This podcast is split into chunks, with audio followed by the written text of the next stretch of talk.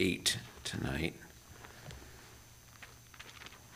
Matthew chapter 8, verses 14 through 17.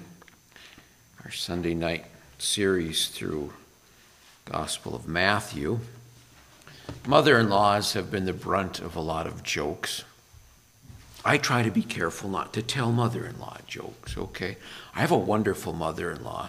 She sends me about every time she comes a little bag of peanuts or a jar of peanuts or I mean, what's not to like, you know? And then uh, I think uh, the last time I stopped, yes, dear? Telling me I'm nuts. You know, I could I could retort with that, dear nuts for marrying her daughter, but I won't do that. Because I think it was a wonderful decision. I'm so grateful that they let me do that. Anyway, mother in law jokes. I have a great mother in law. Apparently, Peter had a great mother in law as well. And Peter's mother in law became ill, and she was healed instantly. Jesus, then, in our story, healed all kinds of people of all sorts of ailments. And the healing that Jesus did here, Matthew shows, proves that he was the promised Messiah. Matthew, of course, is, is writing this book, it seems primarily with a Jewish audience in mind. And you'll see over and over in this book where Matthew refers to the Old Testament. And we see that again in verse 17, that it might be fulfilled. You'll see that phrase in this book over and over again. He's trying to show the Jewish audience see, see this Jesus? He really is the one. Look at, look at what he fulfilled here. Look what he fulfilled there. He is the Messiah. And so, We'll look at this tonight. The miracles of Jesus prove that he is the promised Messiah. A couple of thoughts. Jesus takes us from suffering to serving, verses 14 and 15. And when Jesus was come into, the, into Peter's house, he saw his wife's mother laid and sick of a fever. And he touched her hand, and the fever left her, and she arose and ministered unto them. Now, Mark and Luke also uh, have a parallel passage. Let's go to Mark chapter 1. And Mark gives us a few more details here. Mark 1, verse 21 they went into Capernaum, and straightway on the Sabbath day he entered into the synagogue and taught. Verse 22 they were astonished at his doctrine for he taught them as one that had authority, not as the scribes. You see a similar phrase at the end of the Sermon on the Mount in Matthew, now here in Mark chapter 1. Verse 23 There was in the synagogue a man with an unclean spirit, and he cried out, saying, Let us alone. Interesting, talking about demons this morning. Let us alone. What have we to do with thee, thou Jesus of Nazareth? Art thou come to destroy us? I know who thou art, the Holy One of God. And Jesus rebuked him, saying, Hold thy peace and come out of him. And when the unclean spirit had torn him and cried with a loud voice, he came out of him. They're all amazed, insomuch that they questioned among themselves, saying, What thing is this? What new doctrine is this? For with authority he commandeth even the unclean spirits, and they do obey him. And immediately his fame spread abroad through all the region round about Galilee. And forthwith, or right away, they were, when they were come out of the synagogue, they entered into the house of Simon and Andrew with James and John. But Simon's wife's mother lay sick of a fever, and anon or after the while they, they tell him of her. So here he is, it's on the Sabbath day. They've been to the synagogue that morning, probably. Jesus has healed this demon possessed man at the synagogue, and it seems um, Peter's mother in law wasn't there. Sometimes more just the men went to the synagogue. Um, maybe she was going to make lunch. I remember the Sunday afternoon lunches, my mother and my grandmother, for a lot of my growing up years. Uh, my grandmother just lived across the yard in a trailer house there. And uh, my mother and her would, would work together and put on a fabulous Sunday afternoon lunch. Um, I won't go into too many details, I'll make myself hungry. All right. But I can imagine Peter's mother in law here probably was going to do something something like that. But the problem is she's sick. And so here's Peter and goes into the house, and his wife's mother is, is sick. Now, it's interesting, just kind of by the way, um, Peter is supposedly by a major religion headquartered in Rome, the first pope, and uh, apparently was married, right? So I'll just throw that out there for you to think about. Anyway, his wife's mother was suffering, um, having medical people in the audience. When Jesus was coming to Peter's house, he saw his wife's mother laid. That word laid there, the Greek word literally means to throw, and it, it's, it, it's quite vigorous here. And the word for fever, they're sick of a fever, literally means, according to Strong's, to be on fire, okay? She's hot. This is not your garden variety 99 degree temperature here, okay? She's got a very nasty high fever, and it's so hot, and it probably hit her so quickly and so violently, she had to get to bed quick, okay? She's literally thrown in bed by a high fever. All right, and she can't function. She is wiped out sick here. Fevers sap your strength, don't they? You get a hot one. You get headaches. Um, you know, you get the chills. You start to hallucinate some interesting experiences with, with our children when they start getting a high fever and uh, you know interesting things are seen and uh, you can get dizzy and a whole lot of other symptoms here. And here's this lady she's in bed and she is sick. As i thought about this you know before salvation we were sick with sin, weren't we? We're under sin's penalty. We're suffering from sin. Sometimes we don't even realize that we're suffering from sin, and it results in wrong thoughts and wrong actions and uh, rebellion against God, and ultimately headed for the wrong destiny here, suffering from sin. But then notice Jesus touched her hand. Luke chapter 4, verse 39 says, Jesus rebuked her fever. I find it interesting. Jesus went up and touched her. Just think of the whole COVID 19 situation. I don't mean to mock it, I, I, believe it is a serious disease. But, uh, you know, don't touch, stay away, all these things. Jesus just, and Jesus knew about bacteria and viruses before anybody else did, didn't he? Okay. He went up and he touched her. We talked about here a couple of weeks ago how he went up and touched a leper. You didn't touch lepers. But he went up and he, he touched her hand, he rebuked her fever, and the fever leaves. And what does she do? She pops out of bed and she gets up and she starts cur- uh, serving.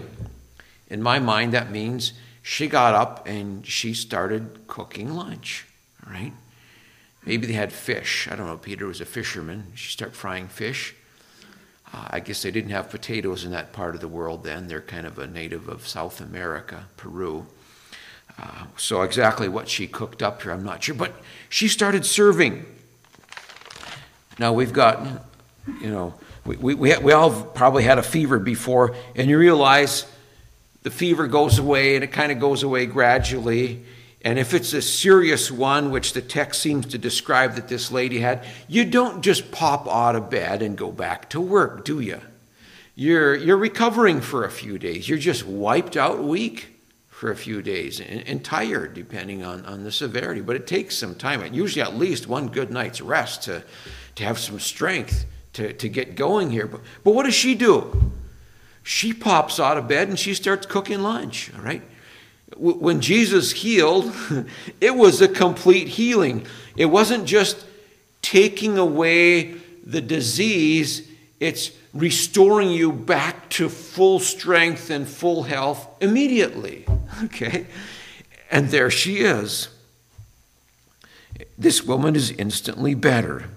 Think what a great illustration of salvation. When we trust Jesus Christ as our Savior, when we turn from our sins and put our faith and trust in what He did on the cross for us, we are instantly saved, aren't we? Okay? We're not halfway there. We're not left with a little bit to work out on our own. No, we're totally and completely saved. Now, we understand a new believer is likely going to have, I mean, there is going to be some growth. There might be some addictions and some besetting sins and some things like that. But they're totally and completely saved, aren't they? At the moment of salvation. And so we see here that Jesus Christ is God and he has the power of God over disease. He just commands it. Makes kind of wonder how does that work? Do all the little bacteria or viruses in your system just instantly die? I mean, I don't know. But God knows what He's doing. The God who designed our body knows how to fix our body, okay? And He did that. Jesus takes us from suffering to serving. Then, on in the next couple of verses here, verses 16 and 17, Jesus fulfills prophecy.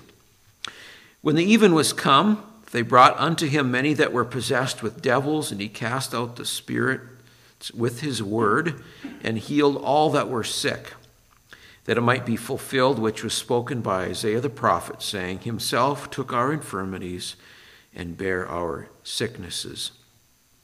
And so here it is.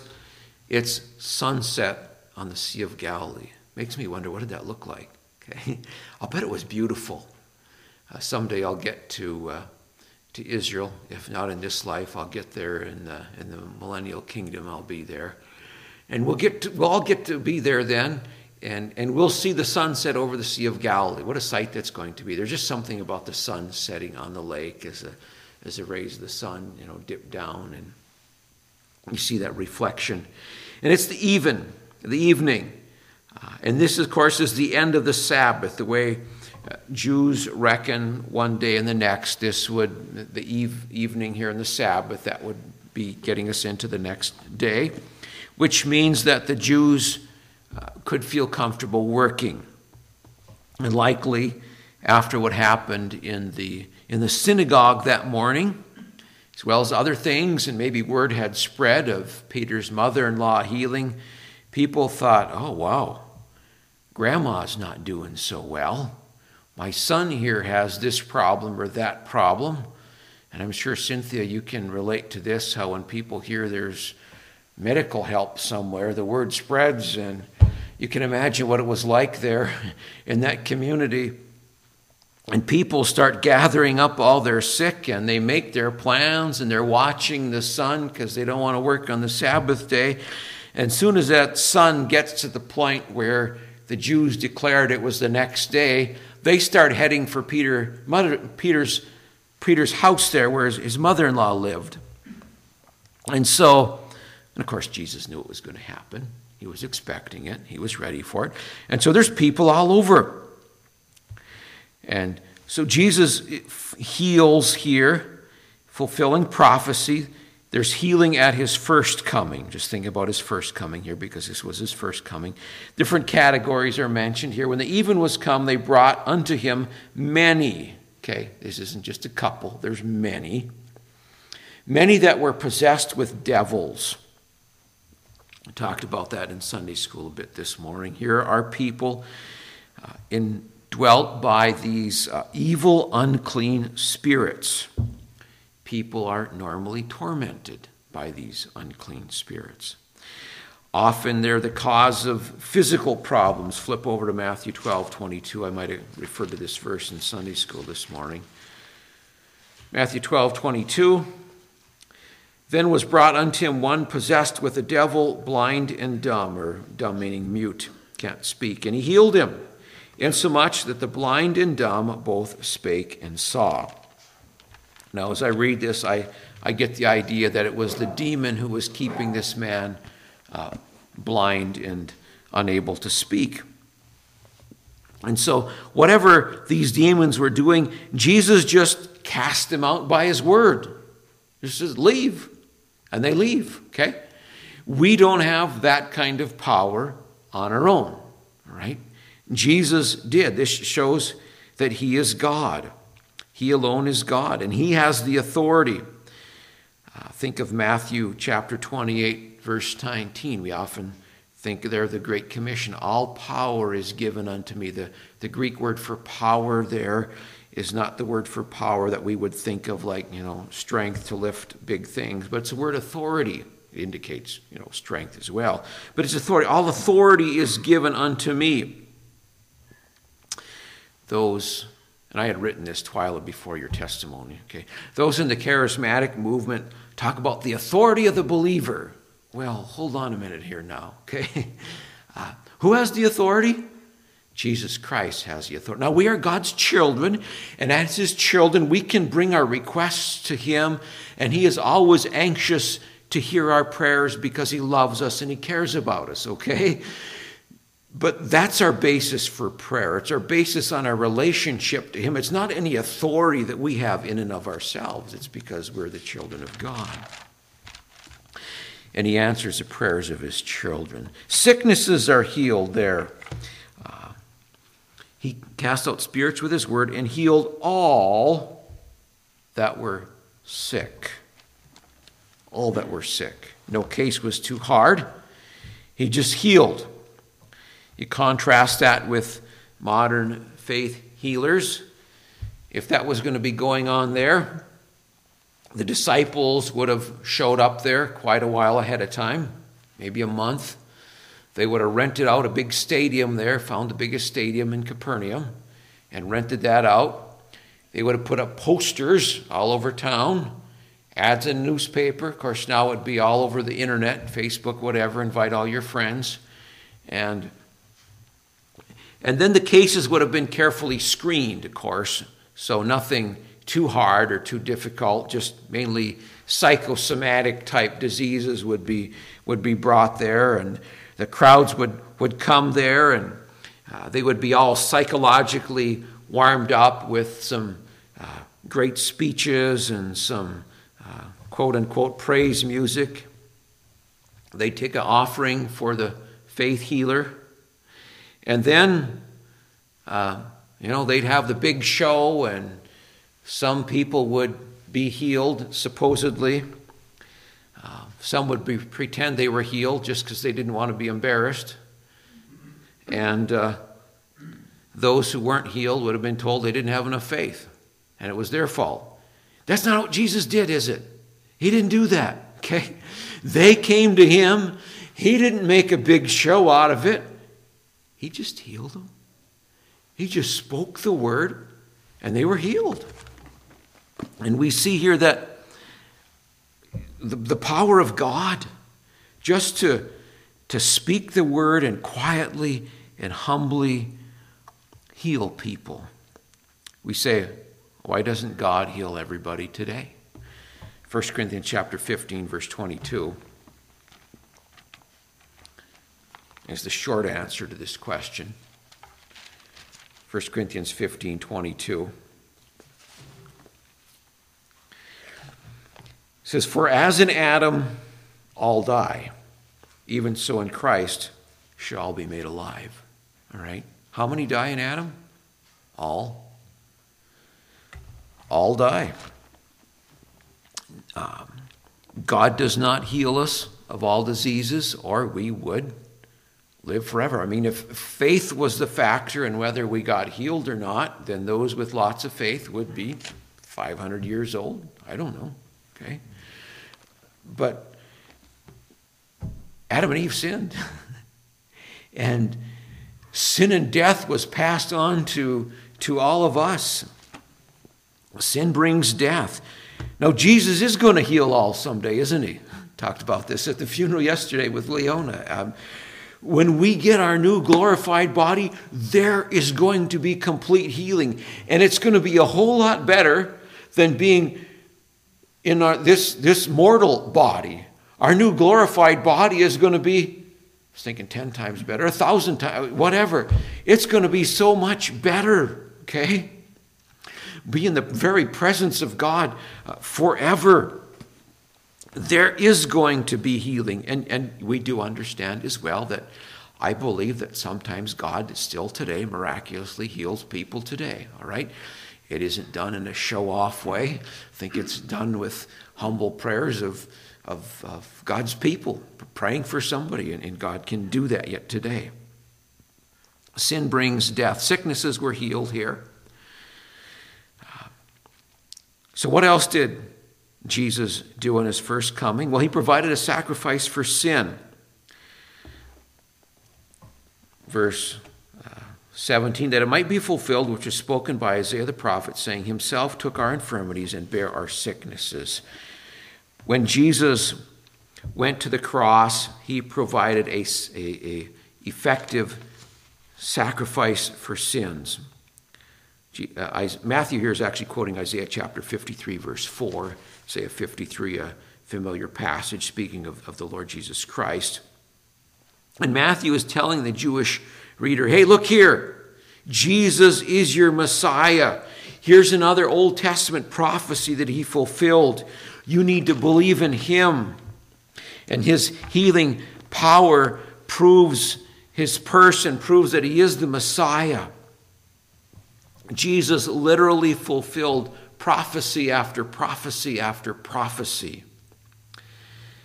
And so he is, he's showing he is God. And if Jesus fulfilled all these prophecies of his first coming literally, what should we expect about the remaining prophecies about his second coming?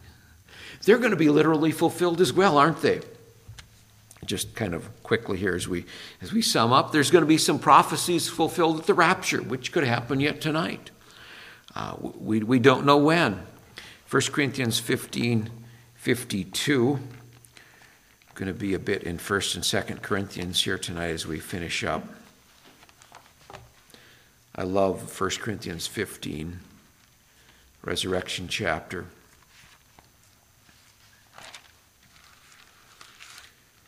1 Corinthians 15 52. In a moment, in the twinkling of an eye, at the last trump, for the dead, or for the trumpet shall sound, and the dead shall be raised incorruptible, and we shall be changed. So at the rapture, the dead will be raised incorruptible. Those who are alive will be changed. We're going to both both get the same kind of a glorified body, an instant change, just like that at the, at the rapture. The, the Bible says it's going to happen. Is it going to happen? Yes, it will. There's going to be rewards.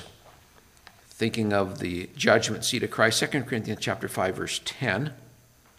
2 Corinthians 5:10.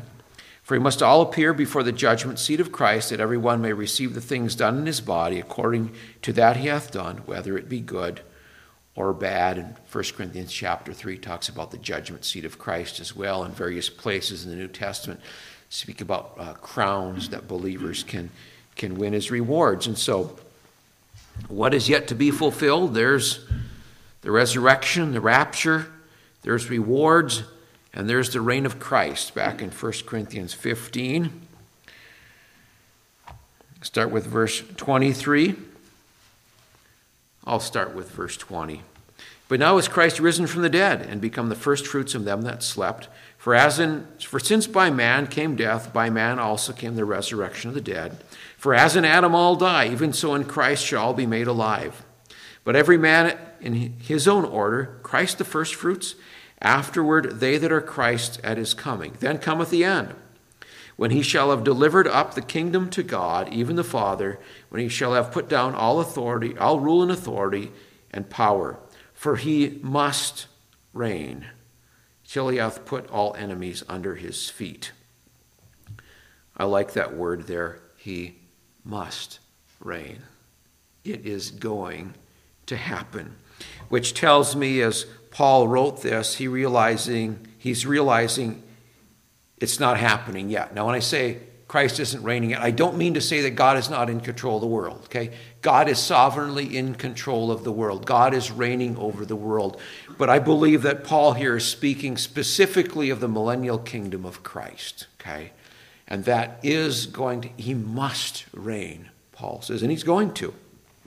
He's going to rule and reign with a rod of authority here on this earth. And so, the miracles of Jesus prove that he is the promised Messiah. Jesus healed Peter's mother in law instantly. He cast out demons. He healed every disease that came to him. No case was too hard. And this fulfilled Isaiah's prophecy. So, can we trust Jesus Christ with our lives? I hope that you can say, Yep, yep, I can trust him with my life. Look back at my own life, I can say, Yes, I found Jesus Christ to be totally trustworthy.